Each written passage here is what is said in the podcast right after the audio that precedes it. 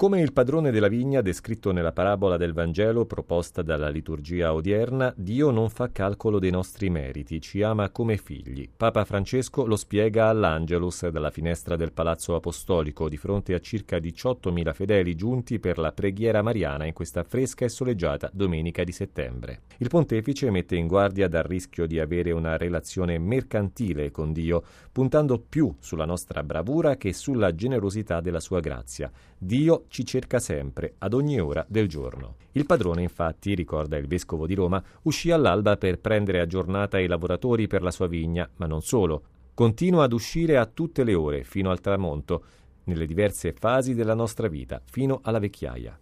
Così è Dio. Non aspetta i nostri sforzi per venirci incontro. Non ci fa un esame per valutare i nostri meriti prima di cercarci. Non si arrende se tardiamo a rispondergli.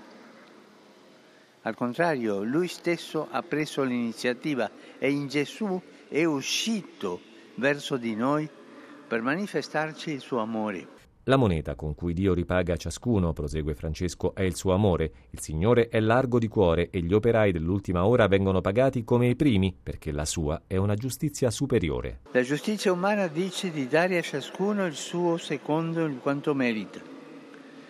Ma mentre la giustizia di Dio non misura l'amore sulla bilancia dei nostri rendimenti, delle nostre prestazioni o dei nostri fallimenti, Dio ci ama e basta.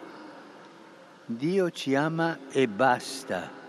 Ci ama perché siamo figli e lo fa con un amore incondizionato un amore gratuito. Sull'esempio tracciato nel Vangelo è chiamata a camminare l'intera comunità ecclesiale. A volte anche come Chiesa, invece che uscire a ogni ora del giorno e allargare le braccia a tutti, possiamo sentirci i primi della classe, giudicando gli altri lontani, senza pensare che Dio ama anche loro con lo stesso amore che ha per noi. L'appello del Santo Padre è ad evitare di praticare una giustizia che non riesce a uscire dalla gabbia del calcolo e che si limita a dare secondo quanto si riceve. Da qui l'invito a interrogarci, come cristiani, sulla nostra capacità di uscire verso gli altri, dando quel di più di comprensione e perdono come insegnato da Gesù.